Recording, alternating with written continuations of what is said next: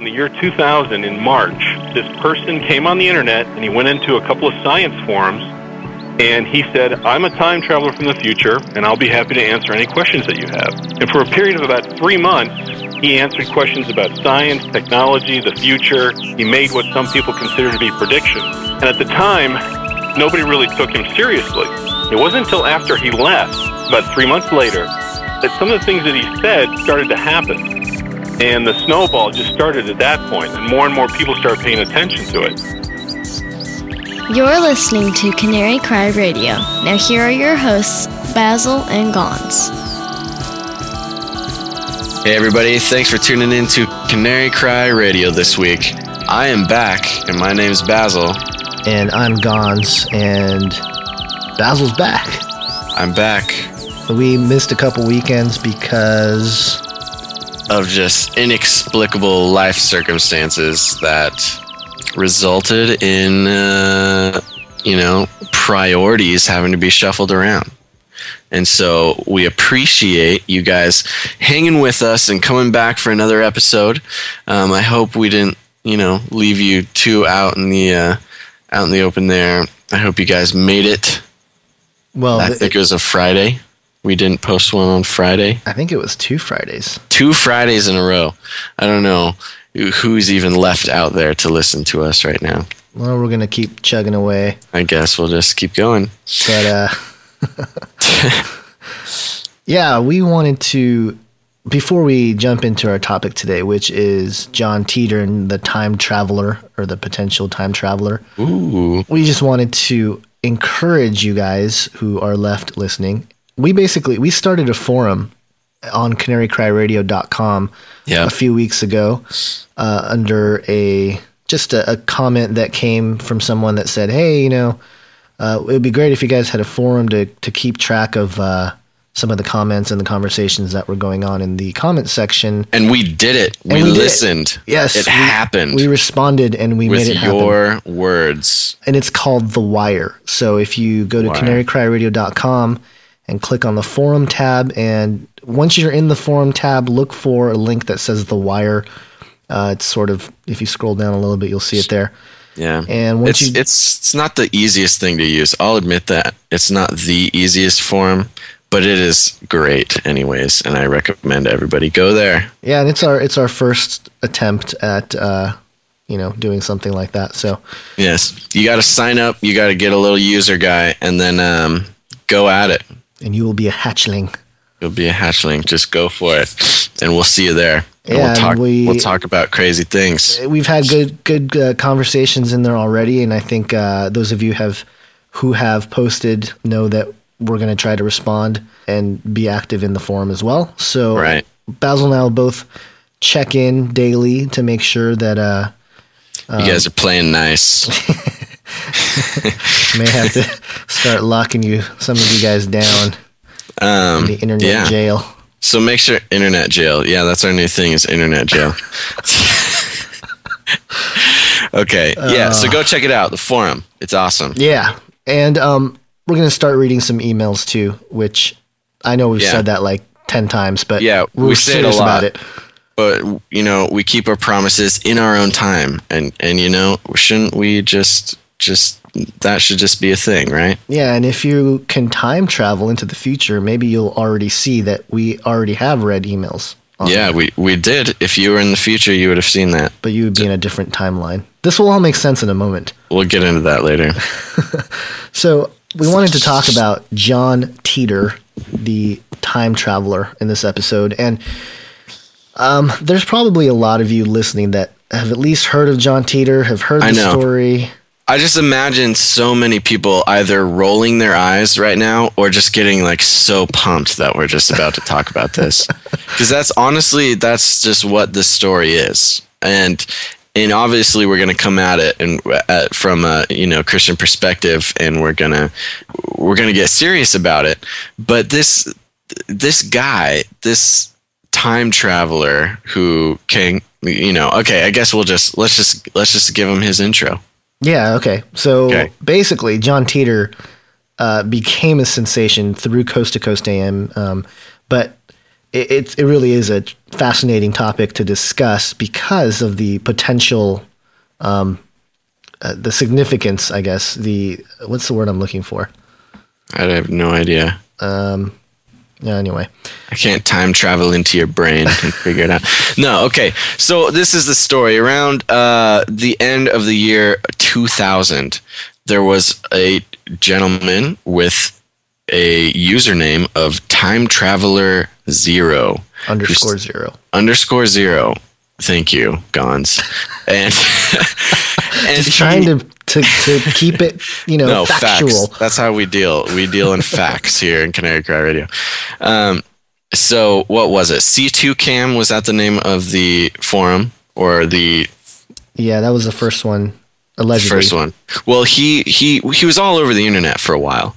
Okay, at the uh, starting, I believe November of the year 2000, he started coming on and telling everybody that he was a time traveler and started asking questions and answering questions and all sorts of stuff and it caused quite an uproar. Right, and and it didn't really. Uh, it sort of the phenomenon sort of spread. You know, it, when he was posting these things, it wasn't.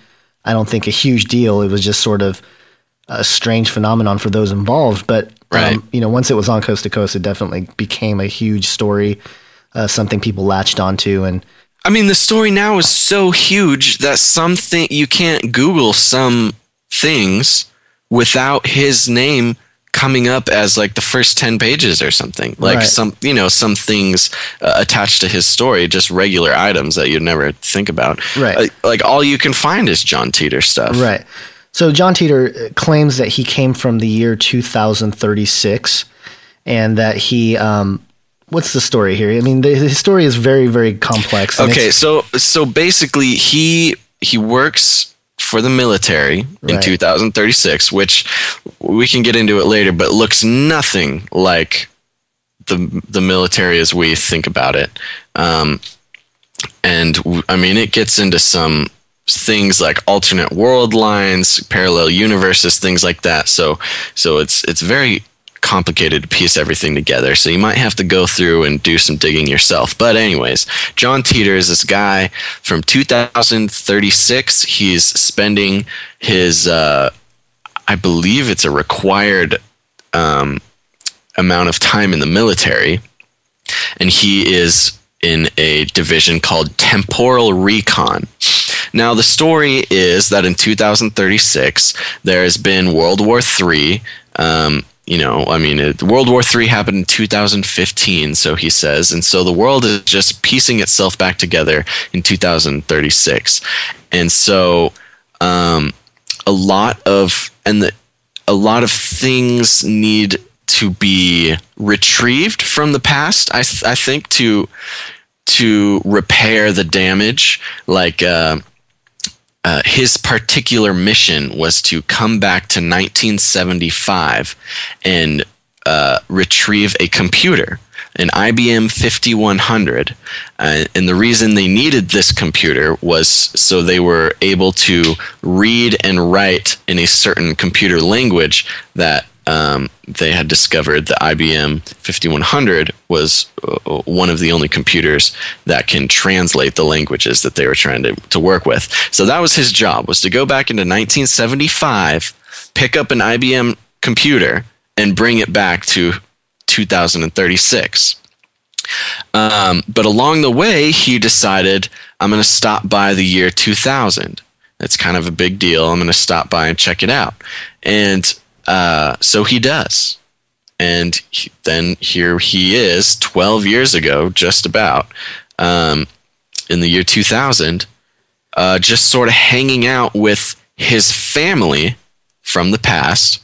He, uh, John Titor was born in 1998, is the story and so he he visits his family while he's here and visits his two year old self so he's just kind of hanging out there okay now that's the story. Now he's here. Now he's talking to everybody on the internet for some reason. And uh, now we just you know start learning about this guy. Well, yeah, and and there are some Titor devotees that claim that he first actually came in 1998 to warn about Y2K, And he, uh, if you read some of those posts from 1998, he's actually pretty frantic about Y2K and and and you know warning everybody and things like that.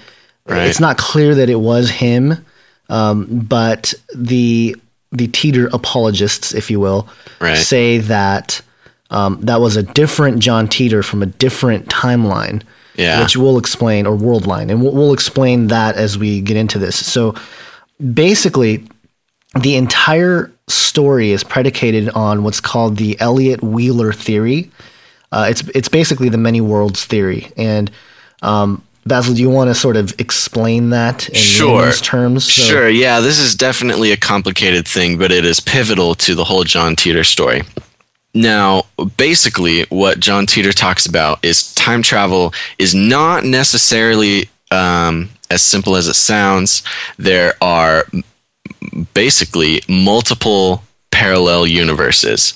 Uh, to be more precise, there's infinite parallel universes that he calls world lines. Okay, now this is not a new concept. This is a concept that's been around for um, a little while. Not not half a you know, century or so. yeah, it's it's, it's nothing, you know, ancient. But uh, but yeah, and the, and this is basically the theory that with every choice that we make, um, an alternate universe branches off, and uh, you know, then the two choices just go on. You know, and create their own universe, and which I mean, it, it gets very messy. It's a very messy thing, Right. and I enjoy the theory in more of a mathematical sense, in a in scientific statistical sense, which is, I believe, what the what the theory was originally um, used for. I mean, if you if you're familiar with um, quantum physics and Schrodinger's cat and things like that, this is not this is something that's pretty widely widely used in more of a mathematical sense. Um, but what John Titor is saying is he- when you travel in time, you're not even necessarily traveling within your own world line. You're almost skipping around this infinite number of uh, of alternate universes. Right. And so to me that that immediately causes me to ask a very important question I think to the whole theory is that now is this only from the perspective of a conscious being or a sentient being or is this, you know, if if uh if if a pe- you know a, a sand pebble moves a different direction or whatever, is every possibility of every object Right. here in the universe branch off into a different alternative possibility, or is it just for sentient conscious beings? Right. And see, this is where it gets pretty complicated, and I'm going to try to slow it down so we can so we can get a firm grasp on this concept. Um, basically, it is predicated on um, a sentient observer making a choice um, that creates uh, an alternate world line. However, things that happen without a sentient observer, being a human being or I don't know a dog, I guess, also works. Um, it, it becomes very sketchy because it's uh, tied in with this whole thing is the the concept of um, I mean, what is existence when we're not there looking at it? Right. Right.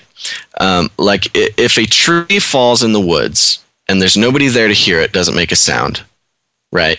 The scientific answer, the real answer is no, it does not make a sound. It makes vibrations, but there are no colors, there are no sounds, there are no uh, no actions being taken unless there's an observer to see it and to interpret it and to give this sort of mishmash of molecules and vibrations meaning. Does that make sense? Yeah, no, totally. Uh, there's a, a Dr. Sten Odenwald quote that, that I'm going to read that I think kind of sums it up. I, I think you did a pretty good job of explaining it there. Uh, but the quote is um, In the many worlds interpretation, the universe is constantly spinning off alternate histories of itself, and human consciousness is along for the ride as a passive agent. Each time any system changes its quantum state, a whole new universe is spawned that is totally unobservable to all its other copies, which represent other outcomes for the quantum state. There is no observer involved in this process, but each observer has an infinite number of copies of itself and states of its consciousness. so Yeah, it's a complicated thing for sure. And and I like to think of it more in the mathematical sense where mathematically all if if you're looking at making a choice, mathematically there are an infinite number of um, results that c- can come from whichever choice you choose or you, you know what I mean. Right. And until you consciously make a choice, um, it, only when you make a choice does this mathematical cloud of, of, of possibilities collapse down into the choice that you chose. Right. Now, mathematically, I do believe that those other choices do go off and kind of create their own universe and, and the possibilities and in sort of a theoretical mathematical sense that does exist. But what what we need to I mean what John Titor and this this whole um, thing is based off of is no, there is an actual physical universe that breaks off that we can enter and travel to and influence. that you and- yeah that we are able to traverse to, to and use for time travel and and things like that Right. and i'm not sure why that is the case with the time travel thing but john titor says so so Yeah. we're just gonna go with it for now Right. And really, when it comes down to the John Titor story, this idea of world lines and different realities and different timelines and different universes existing and these parallel dimensions living side by side, uh, that is the crux to all of the John Titor apologists when some of his predictions don't come true. The the default answer is well, it's because his timeline is different from ours. Right. And you know, because he entered our timeline or world line, it changed our world line and our trajectory so that, you know, so it, it kind of becomes non-falsifiable thing, you know, where Right, you can't right. really prove it and you can't really falsify it because how how in the heck are you supposed to prove or falsify you know the fact that something didn't happen Right. Well, there's just an answer for everything. Right. Is the thing. And he makes some wild claims. Yeah. I mean, he's talking about how there was a an American Civil War in 2005, Right. and he's warning against this American Civil War in 2005. Uh, he talks about World War III breaking out in 2015, which I thought was an interesting date to give it. Um, given the whole 2016 being the extension of 2012 uh, when we get into you know some sort of antichrist prophecy thing Right. um, but i mean he's making some pretty serious claims here yeah yeah and- so like i mean this uh, uh, uh, uh, it just gets so messy when you when you even when you start thinking of him as a hoax you're like well bro okay that is quite that is you are really going for it. So you know take and no the, prisoners. Right and and the whole psychology to the whole thing is so um the whole psychology to the whole John Titor story is makes it that much more complicated. Because I mean there are times when he's speaking and you're like that to- I'm totally don't even understand like his mode of thought. Like his mode of thought you're like okay that he kind of does seem like a time trap. Is this are you a real dude? But then there's other times when it's just so contrived. He's like talking about how us in this time period are not known for our you know our uh, compassion our and our, empathy compassion. and and how can you eat cheeseburgers when you know they're poisoned? I mean, I say it in that mocking tone, but, but really, I mean, cheeseburger. You know that there's a lot of poison in our food, obviously. But he he kind of goes off on these rants that you would expect from somebody doing a hoax of a time traveler to come back and complain about. right right You know, Yeah, and before we move too far along, I, I did want to bring up, based on the uh, whole concept of the Everett Wheeler model and you know, Right. this this theory. Oliver Williams, who is the guy who's sort of been a, the spokesperson for John Titor, as far as he basically what he did was he collected all the uh, different forum posts that John Titor made over the uh, few short months that he was here, and he created a website. It's you know real basic, johntitor.com. You guys can go check it out. Um, so he, he's the guy who runs the site, and he's the guy that has been on Coast to Coast several times and talked about John Titor and talked about where we're at and how he believes he's obviously you know sort of a, a, a believer, if you will, you know, of the story. So one thing he does mention in an interview with George Noory that that really stuck out to me, of course, just because being you know a Christian, uh, coming from that Christian perspective, and even just a theistic perspective, um, he uses the Everett Wheeler model effectively to deny a biblical God, at least a Christian God. Here's his logic. He says, How can a God judge us for the decisions that we make in this world line when there are infinite other world lines and infinite copies of myself making different decisions in different parallel universes? And he says that wouldn't be fair. Right. That's just not fair. And that that's his way of sort of deflecting uh, or rejecting the idea of a, a a God that judges. You know, a God that actually um, is good in a sense with a, a pure sense of justice that will redeem and things like that. So Right. It's such a tired argument, I think. It just, in my opinion, the whole, this, it's not fair. Like, God's not fair. How could he do that? Like, a a a logical fairness. You know, people look for a logical fairness that doesn't need to be the case. You know what I mean?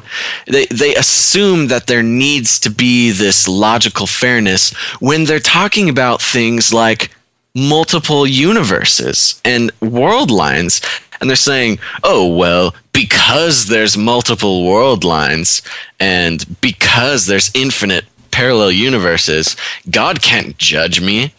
What? like I just it's just okay anyways but at, at the same time um, john titor himself says you know uh, besides the process of time traveling you really shouldn't be worrying about other world lines you know?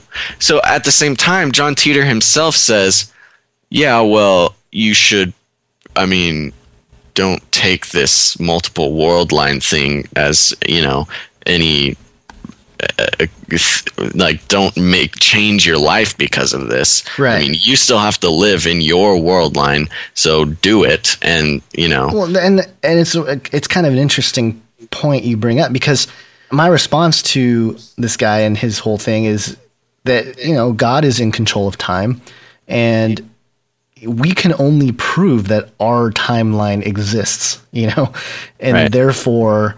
You know, we should be again like sort of like how John Titor said, we are only responsible for our timeline here. And you know, if if you want to really get into it, in this timeline, allegedly, and I believe it to be true, is the timeline where Jesus Christ died and rose again for our sins. So you know what I mean? It's Right, like, hey, you know, maybe in a different timeline, something different happened, but Right, and and and it gets very complicated, and we'll get further into that because I mean he even mentions mentions how in some cases you will travel to a timeline that Jesus Christ was never even born or something, or that's a possibility or right, something. right, right. You know, because there's an infinite number of them.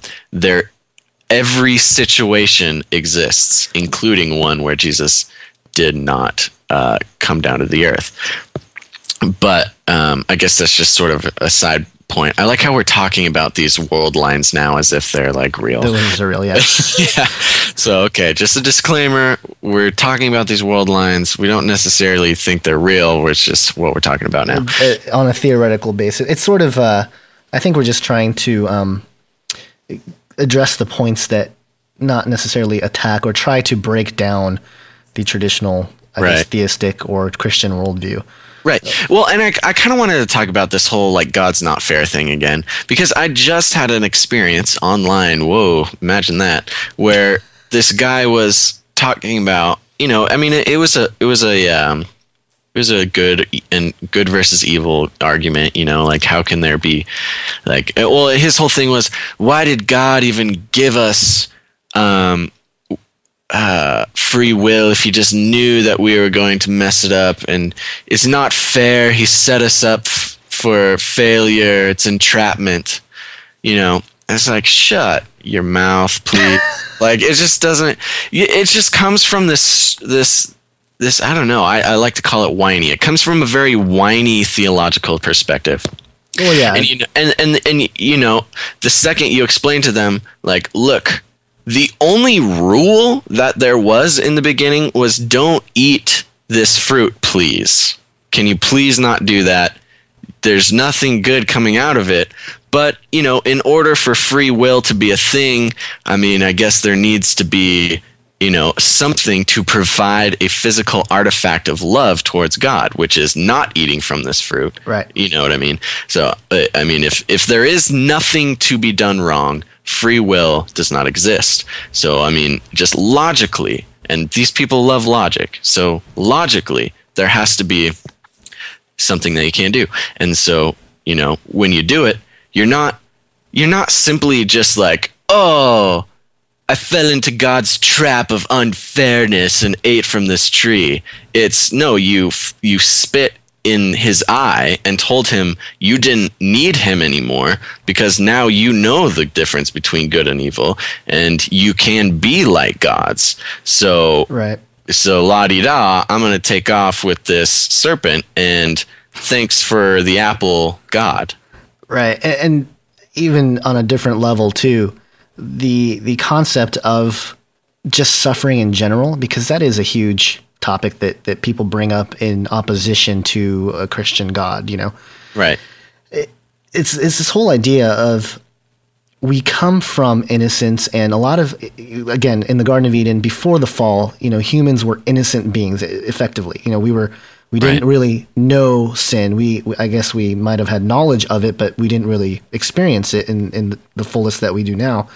Um, and you know a lot of people talk about how you know god is going to restore us to that innocence. And i disagree with that. I actually think that a redeemed world is far better than an innocent world. And i think that's why there good is it- there is this sort of fallout is because how are we otherwise supposed to develop characteristics like patience or Right. wisdom or you know these things don't come about just being innocent you know you have Right. to sort of go through a time of molding or shaping to get to that point and so in that sense the ultimate plan that god has is way bigger and way more glorious than we can ever imagine and Right. it's just it comes from a really selfish place i think to try to bring the justice argument in uh, you know because you're you're basically saying by by bringing that argument up you're basically saying i am god because i determine what is good and wrong and bad Right. Right. And exactly that's the point is is I say, "Oh, these people think God's not fair." I don't say that to say God isn't fair, get used to it. I'm saying that you're working in such a narrow uh, mindset to think that God is not fair in things that He has done. Um, you you're looking at fairness at, at such an infantile, juvenile level.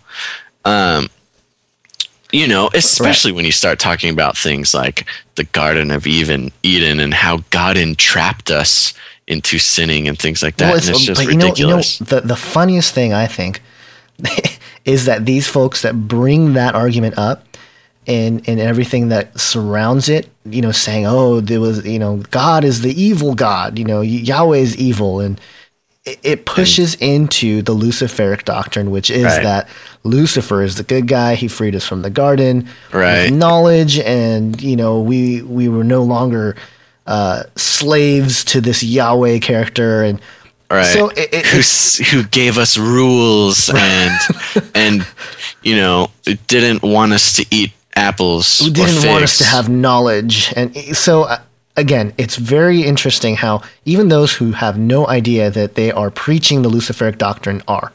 Right. Well, and and that's one thing. Now this might diverge a little bit, but I think that's what gives the whole story so much awesomeness. and truth and it sh- just shows me that like hey this is actually the real deal which is that it can be manipulated that way and it is manipulated that way Are you talking about? i'm talking about the luciferian branch off Okay. or, of of the you know the the beginning of mankind Okay. and where here's this story of um, you know god creates us he he walks around with us we are in perfect communion with him and we are all so happy you know there's this one thing don't eat that but let's all just live together in peace and harmony. And then the fact that it is uh, twisted to the luciferian doctrine of lucifer coming in enlightening us and and giving us knowledge because he is a fair god and he wants what's best for you know the human race and things. The fact that that's even a thing? I mean what other doctrine has that i mean is Well- there is there a muslim doctrine where there's like a separate muslim luciferian doctrine off of that you know what i mean Yeah, yeah. Well, I think there's some Sumerian, old Sumerian texts, and, and I've come across people recently that have really pushed this, like, well, the Sumerian doctrines are older than the Bible, therefore it must be true, and that's not necessarily the case either. But you know, there's stories of the two gods, Enki and Enlil, and they sort of represent uh, Satan and God, if you will. And some have suggested that Yahweh, the, the being that is Yahweh, according to the Sumerians, were the was the one that actually created humanity, you know, genetically altering whatever.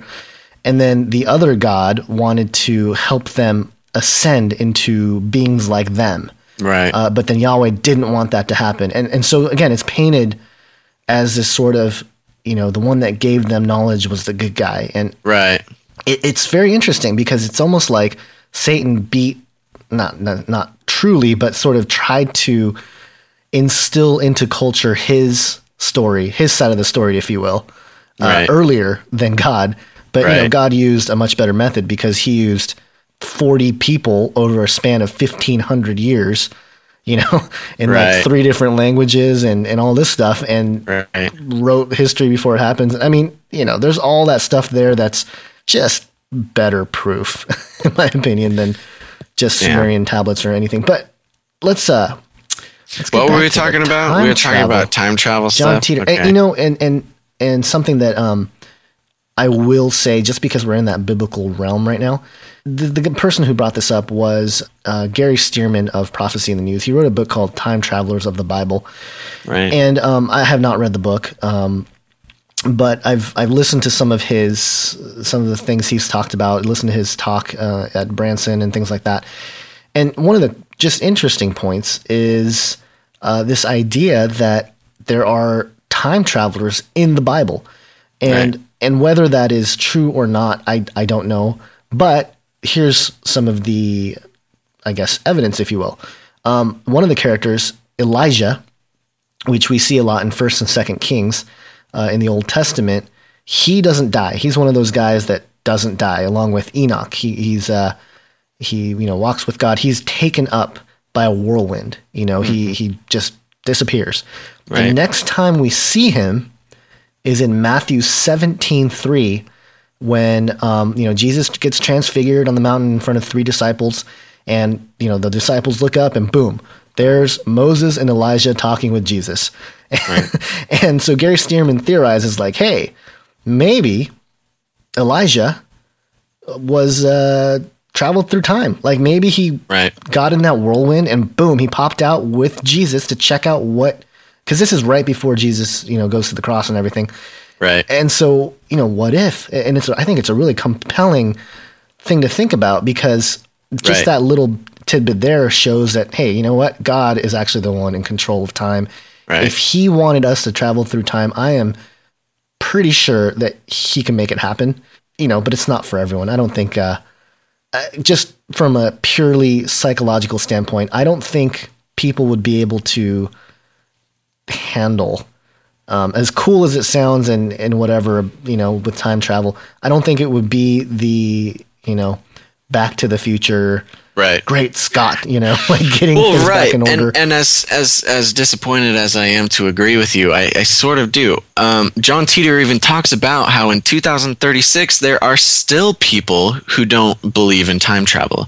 I mean, time travel has now been militarized as being used by the government.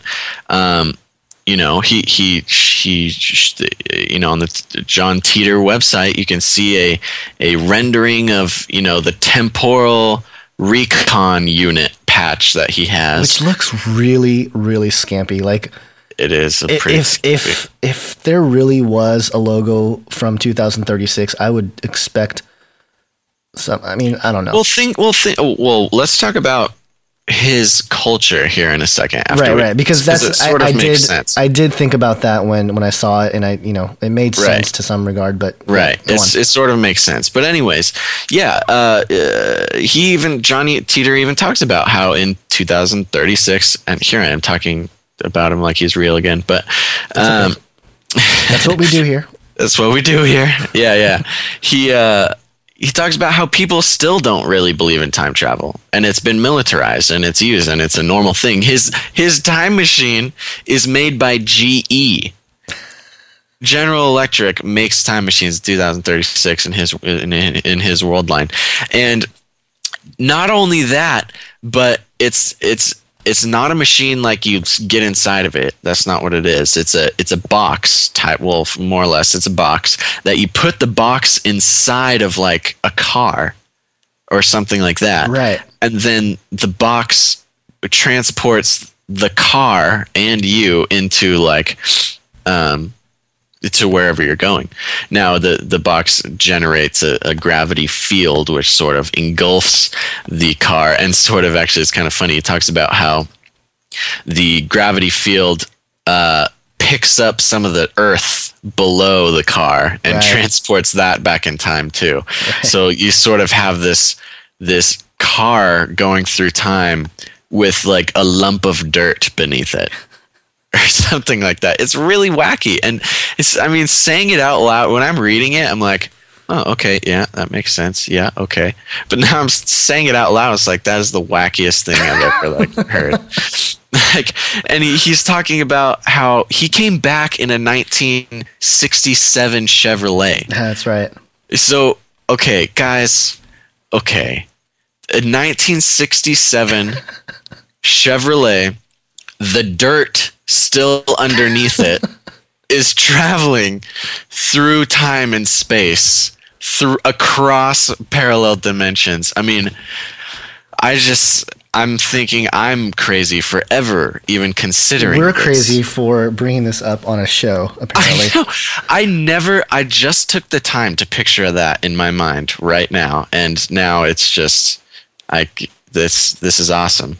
I need I need to go get a 19. It's like why why not a? I mean, why did we choose a DeLorean? Why not a 1967 Chevrolet? Anyways, DeLoreans look cooler, it that yeah you know well that's arguable, but especially I- when they fly through the air yeah with dirt with still trash. beneath beneath it yeah being being fed by trash. yeah, Okay. Anyways, Anyway, what uh, we were talking about, we were the talking culture, about the culture of 2036, The culture of according 2000 to John Titor. Right, right. Okay, and it's it's interesting because it sounds like its own sort of type of utopia. You know, it actually sounds kind of great. What it is is, um, you know, it this is post this is post a World War Three. Um, and everything's sort of gone backwards. They talk about how they John Titor talks about how um, it, everything is much more community based. Everything he he keeps talking about how my favorite thing is to hug my family. My favorite thing is to be with my family. My favorite thing about the future is to be with me. You know, he's it's very much family and community focused, Right. which sounds good. I mean, that's Yeah, that that's wonderful. Um, he talks about how it's much more akin to like farm life. Like everybody works, everybody's working for the community. He says his job was like picking oranges or something um, and shipping them on a sailboat up the you know some river in Florida. I mean, it seems like this very um, I think I've mentioned it before, and Gons, I've showed you this, which is uh, an animated series by Tom Hanks, and it's called Electric City. Right. And it's sort of a post apocalyptic sort of thing. But um, you, you guys can check it out. It's uh, Electric City, Tom Hanks's Electric City. And it, that really seems kind of what the 2036 John Titor future reality kind of seems like almost like a step backwards although certain technologies still still exist. He talks about how doctors are no like people aren't really concerned with health care as much. He talks about how if you get a really bad disease You just die. you just die. Like you, that's just what you do and you accept it. Like you know you're like oh i got this disease. It's my time to die. And you die and he talks about how doctors are much more focused on things more like uh, he, he i think the words he uses is it's much more like the old west doctors Right. where it's more about fixing broken arms or delivering babies or um, things like that. It's not so much about like brain research and and uh, things like that. He says there are genetic. Um, they do grow organs. Um, there are genetic uh, cures for things. Um, cancer and AIDS are still not completely curable. You know, just stuff like that. It's, Right. it's it's a very interesting picture that he paints, which gives a whole new aspect to his believability. Right. Um, you know, it's just not what you would expect from a the time tra- future. Yeah. the future, exactly. It's, me- it's it almost is completely counter to what you and I talk about. Right. Yeah, no, it is. Let me read something that he posted in um, February 8th of 2001. And, and it not only does it paint a picture of 2036, but it sort of gets back to some of the things that we were talking about just a minute ago. But he says here the war had very profound effects on people and how they relate to each other. As individuals, almost everyone in 2036 is very familiar with death. We all have stories of loved ones that have died from disease, war, or acts of inhumanity. Most of us have even taken part in dishing the same things out to the other side. As a result, we have become far more compassionate to the ones we love, but much less forgiving, or much less probably. Like it says mush, but I think it's much. Much less forgiving to those who don't pull their weight. We are Right. more accepting of others' differences in our community because we depend on them to survive. We are also more conservative with our resources and closer to God because for a period, life on earth was hell. And then he goes on here and says the other major difference is in the concept of good and evil. With multiple worlds come multiple decisions and outcomes. For every good act, there's an equal and possible bad act on another world line. Taken to the extreme, this must mean that in God's eyes, there is no total good and total bad in the superverse. It's balance it balances itself out to infinity. I believe we are judged on the decisions we make as individuals, and the good slash evil I see on my world line is an illusion that has no worth to God. My reaction to it is what's most important to God. Although this may seem rather heartless, it does allow me to see past the evil that people do and acknowledge the core of potential goodness inside them. So Right. this is what John Titor says. Um, right. You know, sort of tying in what we were talking about before a little bit too. Well, and he's very consistent with his Christian agnosticism. Right. He is he claims to be a Christian agnostic, and that is very very consistent with that. And you know, there there is um, logical merit to Christian agnostics. I will give them that. I don't necessarily believe that you know it's that's the way to go, but um, it's very interesting. And that's just another part. And and just to give another I, I mentioned how just his i don't know the his thought processes are sort of um i don't even know what to call it. I would say tweaked or just not even on the same track. Somebody asked him can you tell us the foods that are unsafe now Um, because he keeps talking about the poison in the food. Is there anything we can do to pre- prepare for the war you're describing? And he makes this list and he says number one is do not eat or use products from any animal that is fed and eats parts of its own dead. Which, okay, I can take that advice. That sounds like good advice. But on a list, the number one thing on a list of can you tell us the foods that are unsafe now? Is there anything we can do to prepare for the war you are describing? The number one thing is do not eat or use product, products from any animal that is fed and eats parts of its own dead. Number two is do not kiss or have intimate relations with anyone you do not know. I mean, there's just such a bizarre list of things here. Then it goes on to say learn basic sanitation and water purification, be comfortable around firearms. You know, but just the way he goes, I don't know. I mean, does that is that weird to you, Gons, or is that just me? A little bit. I mean, there's a part of me that my first thought when I heard you read a couple of those things, especially the second one, the first one seems just sort of like completely out of our paradigm and, and almost, you know, right. maybe purposefully sort of throwing out something weird to, you know, just for the sake of being weird. Uh, but the second one reminded me of perhaps a cycle. If if this guy is a total hoax, um, some kind of psychological or emotional um, scarring that he has some sort of jealousy or something towards maybe some people around him that you know are partiers or something. I don't know. I'm just getting this this vision of like I know. I mean, it's just so personal issues going on there, not so much. I universal. guess. I, I don't know. I'm that's just I my guess. first my first. Uh, that's definitely a thing, and there are some other things. We'll we'll just go down on down the list, but it just shows like this strange mode of thinking. You know, yeah. that's something where to me, I read that I'm like, yeah, this guy's not from around here. You know what I mean? Right. Anyways, let's go on. Number three, it says learn basic sanitation and water purification. Four, be comfortable around firearms, learn to shoot, shoot and clean a gun. It's pretty straightforward. He's talking about a war. Beca- um, get a good first aid kit and learn how to use it. Good advice for everyone. Six, find five people within 100 miles that you trust with your life and stay in contact with them. I don't. There's a. I think there's a lot of people who would not be able to find five people within hundred miles that you trust with your life and keep in contact with.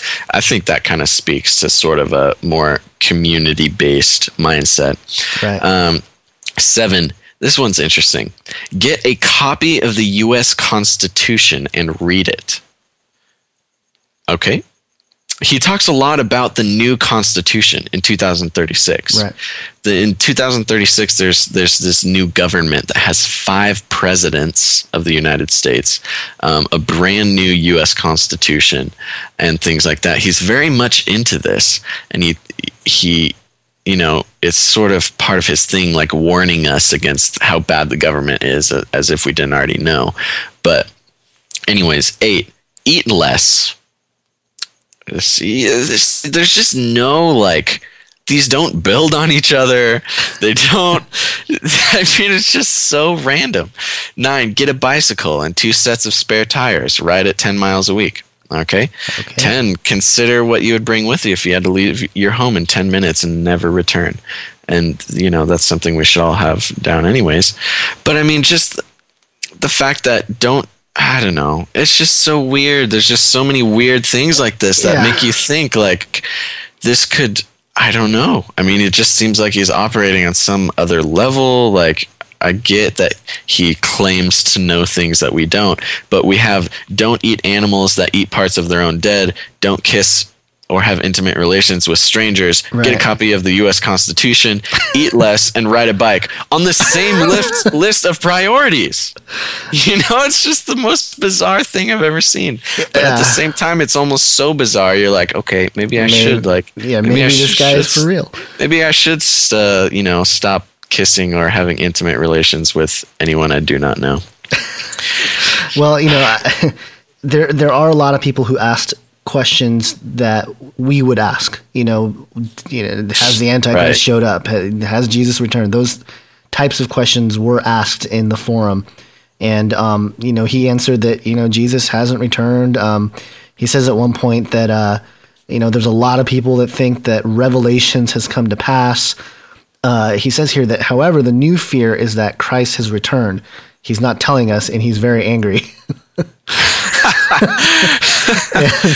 that, in 2036, that's the fear. That's the fear. Is Yeah, that, that- he's back, but he's not telling us. So That be would aware. be that would be a fear. That- yeah, definitely. Um, and then somebody asked about the Antichrist, and um, he's he responds here. He says, uh, "I understand the question about the Antichrist, but I must admit I hadn't given it much thought. My initial reaction is to consider how the Antichrist would affect my life if I can identify him slash her. If your life became a sort of hell, anyways, would it matter if the Antichrist was real?" Uh, just very interesting. Very interesting. It, it's there's, interesting to me because it almost shows. Again, we're just talking at if. It almost shows that world events happened and he was just there almost you know eh, people are just bystanders living in this world that is being affected by the antichrist you know Eh, does that make sense Right. almost almost it's like if if we didn't know the antichrist was there i mean we all talk about like oh when the antichrist comes he's going to be this guy Right. right i mean we don't really consider that maybe the antichrist is here now he is working now to accomplish right, and we um, have no idea. Right. And so it's interesting that that is how he talks. He doesn't even talk like, oh no, the Antichrist, he was no big deal. You know, it's, yeah, he was, he's probably somewhere doing something, but I was too busy fighting for my life in a shotgun squad when I was 13 years old Right, fighting right, in the right. rebel army. You know what I mean? It's like, it's, it's almost legitimate. Like it almost seems like more real life than what we talk about. Well, if you were to create a character and try to establish personality and you know just all the traits of a good realistic believable character in a story John Titor has those elements a lot of Right. a lot of those elements of you know like you said sort of this personal view of life rather than sort of a universal thing, Right. thing. And, and a lot of his answers are kind of like that like you know my Right. from my experience this is what's going on and you know why Right. would you care and because and, and I find it interesting too because he welcomes people to ask questions and then people ask you know these big questions and um I, I don't know I- it, there's a part of me if I if I were a time traveler I, I might answer it differently you know I might Right. try to address those bigger questions in- well, because in- in a that's way just who we are. I, I know I know That's our thing. that's our thing but at the same time it's just sort of uh it's just weird you're right it's it's very bizarre It's very bizarre. And he comes, he doesn't come as some I don't know. He comes, he's he was on a mission. He's in the military. He was on a mission, stopped by 75, got the computer, decided to stop by not, you know, the year 2000, hit up his parents, say what's up, and then um and then just start talking. And yeah, and, and like you said, he, he comes from a, a more of a personal view on things rather than where if you and I used our time machine that we have, it would be like, don't let's anybody go, let's go rescue Lincoln. Let's go. You know what I mean? Like, let's go do this stuff and tell everybody and do cool stuff. And he's just like, oh no, yeah, no, I've had a really messed up life. I'm just here doing my job. Actually, I'm just going to go back here soon. Yeah. And he talks about this report that he's writing. Um, and he asks other people questions. And he's very much like, hey, you guys are all asking the same questions. I'm, I'm going to keep answering them, but you know, if read read other posts, please. you know, because I don't want to annoy well, you people. well he he sort of gets annoyed with art with i mean you know i guess this world line too you know Right. because there were some people that asked like oh you know what's the lotto numbers that are gonna you know win and blah blah blah Right. he gets all bitter about that He and gets goes very off. bitter. He gets very yeah. He has a lot of animosity. It's really funny to to see. It's like people ask him, "Oh yeah, well if if you're a time traveler, then who won the Super Bowl in 2012?" He's like, I don't know. That's a stupid question, and you're stupid for asking it. you know what I mean? like, he's just, he does just- get really upset. I think he he he has some really choice words for for people in our time uh, time period. I don't, I don't have it right in front of me, but No, no, he does. He absolutely does. He's not very impressed with us at all. No. But let's talk about, I don't know, let's talk about God a little bit here. I'm, down with that. I'm okay I mean, with that. I, I could literally talk about this guy forever, just just saying, just I don't know, talking about him to you guys out there listening. But Okay, so let's actually cover our bases here as far as if this is true. And and obviously there's a lot of holes and we didn't even bring up some of the holes that are sort of in the story and sort of the there's all sorts of bizarre stuff with a lawyer that you know is protecting the mom and I mean uh, we can get into all that but like you said Basil we can we can talk about this guy all right, no, we totally, we totally could. and, and you- there's so much uh, you can read through the website yourself. And and again this is why we created the forum by the way little plug there for the forum. Bring some of these things up. You know there's a lot to talk about about this guy and a lot of you know speculation that can be done.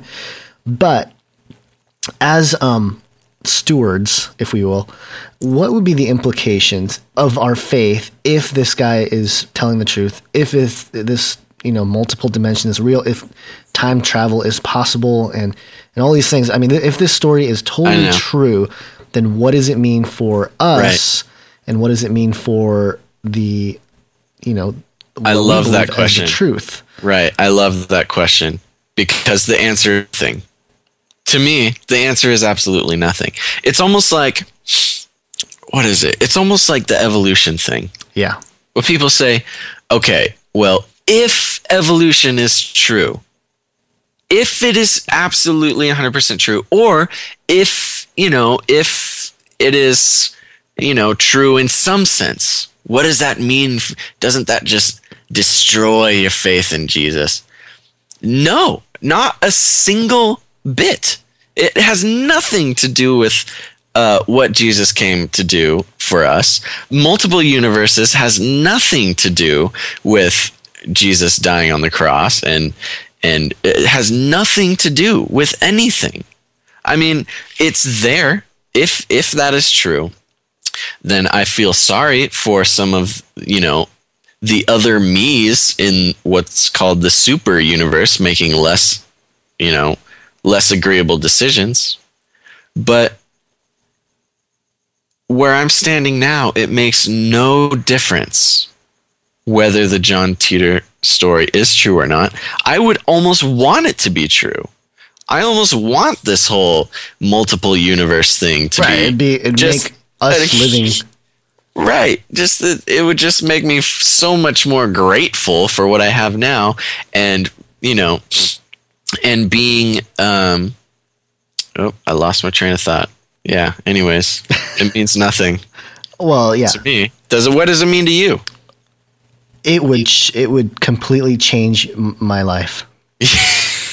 um, no, no, no. I, I- think Everything you've ever everything known. I've ever known up until this point will be completely shattered. No, I, you know, uh, being someone uh, probably like yourself that watched, you know, that loved the movie Back to the Future and Right. and all this stuff, I, I don't think it changes anything because really, when it comes down to, we're talking about God here. We're talking about the creator of the universe, the one who authored life, the one who authored our minds, the ability to rationalize, the ability to understand the world around us, and the to ability to send a 1967 Chevrolet exactly through time with the dirt still under the tires. But here's the thing: if it, even if it is true, we are still working under the confines of the universe that was created by God, right. and in that sense, we're not going to surprise God by time traveling. I mean, Right. who knows? Maybe the whole concept of time travel and, and actually the reality of time travel is sort of woven into how things are going to play out. And we just, you know, maybe it is in the Bible in one way that we don't understand at this Right. point in time, but maybe there's a there's a way that things will make you know be clearer in the future. Um, but yeah, it, it doesn't really change because again, I, I alluded to this earlier, but we can only be responsible for the timeline or whatever that we're in now.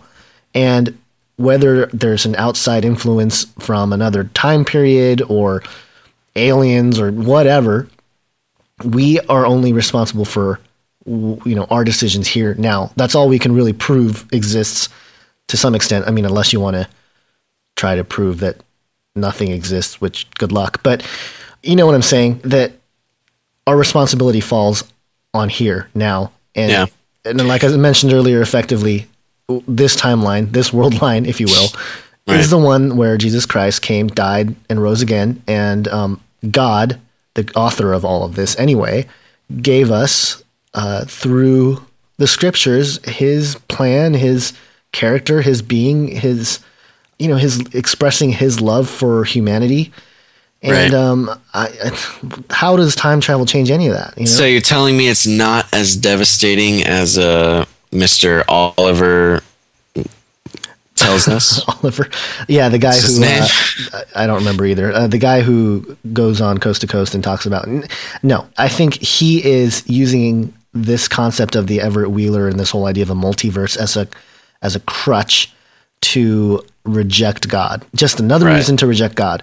When really the idea can be spun around the other way and say, no, look, actually, it might prove God is a lot smarter than we think because he knows that the one life that we're experiencing is the one we're in now. Right. And, um, you know, and, and uh, interestingly, let me just bring this up real quick how John Titor talked about how he believes the soul of a human is sort of the collective being of who we are, regardless of uh, which timeline you're in. You know, which, Right. which is a very, I mean, that's sort of a deep concept. You know, It really is. um, so uh, is there some truth to that? I have no idea. But in my personal just outlook on the future, uh, I do think there's going to be some kind of world war. Um, and I do think life as we sort of know it now is sort of, it's going to change. But even if it doesn't, it's not, I don't think it's going to necessarily look like the world that, you know, John Titor explains in 2036. I mean, I have no proof of that, but Right. my, my whole vision or trajectory of the future is more along the lines of uh, great technological advancement, um, but not to the point where we're necessarily time traveling to this level, um, or at least not publicly. And uh, you know, I th- I think there's we're going to have different problems. I don't think the kinds of problems he explains are going to be the problems that we're going to be facing. Um, Right. and, and I think that's that's sort of why we started Canary Cry Radio is, you know, our our topic was technology and and uh, transhumanism and bioengineering and all this stuff. I, I truly believe that that is a bigger issue that's facing our future than, uh, you know, I don't know, time attacks, traveling. attacks from time traveling And and uh, I, I think like the Christian agnostics. yeah, and like the mad cow disease breaking out in 2036 and like claiming half of America or something. Right. No, he said three billion Three people billion people. die in I think That's the that's World War Three though, right? In World War 2015. Right. Yeah. So So so if if you know so get ready, everybody. if half the world disappears or dies, I guess, in the next Right. uh, three years, then you know we can say, hey, then we'll know. yeah, So yeah, there you go, John Titor. Make sure to ch- check it out. I mean, there's so much stuff we did not cover, but thanks for bearing with us on this show. It's a very interesting. sorry. Whoa! But thanks, thanks for bearing with us on this show, everybody. Uh, I, I hope you um, got something out of it. I know uh, I, we took a lot of time to look into this John Titor fellow. Um, take a couple minutes, go to the website or not, just Google search it or something. He's all over the place. Um, there's a lot of info out there on him trying to, you know, debunk him. There's some apologetics for him. Um, so yeah, go check it out. There's a Let it- lawyer who says that. well, this is the same lawyer that's protecting, uh, allegedly protecting John Titor's mom. Right. Says that he saw video footage of uh, John Right. Titor leaving this world line. So Right. So who knows? Who knows? But go check it out. Uh, we're gonna have the forum. Make sure to go talk about it in the forum every And uh, once again, thanks for tuning in to Canary Cry Radio. And as always, think outside the cage. Thank you for listening to this episode of Canary Cry Radio. The show notes for this episode and many others are available at canarycryradio.com. Make sure to connect and like our Facebook page at facebook.com slash canarycryradio. Follow us on Twitter at Canary Cry Radio. If you would like to share the show in video format, you can find us on YouTube by searching Canary Cry Radio. Review us on iTunes with five stars and give us a thumbs up on stumbleupon.com. We would like to thank those of you who have given us your support, prayers, and donations. If you would like to join us and support Canary Cry Radio financially, you could do so by visiting canarycryradio.com and clicking the support tab. Thanks again for listening, and until next time, remember to think outside the cage.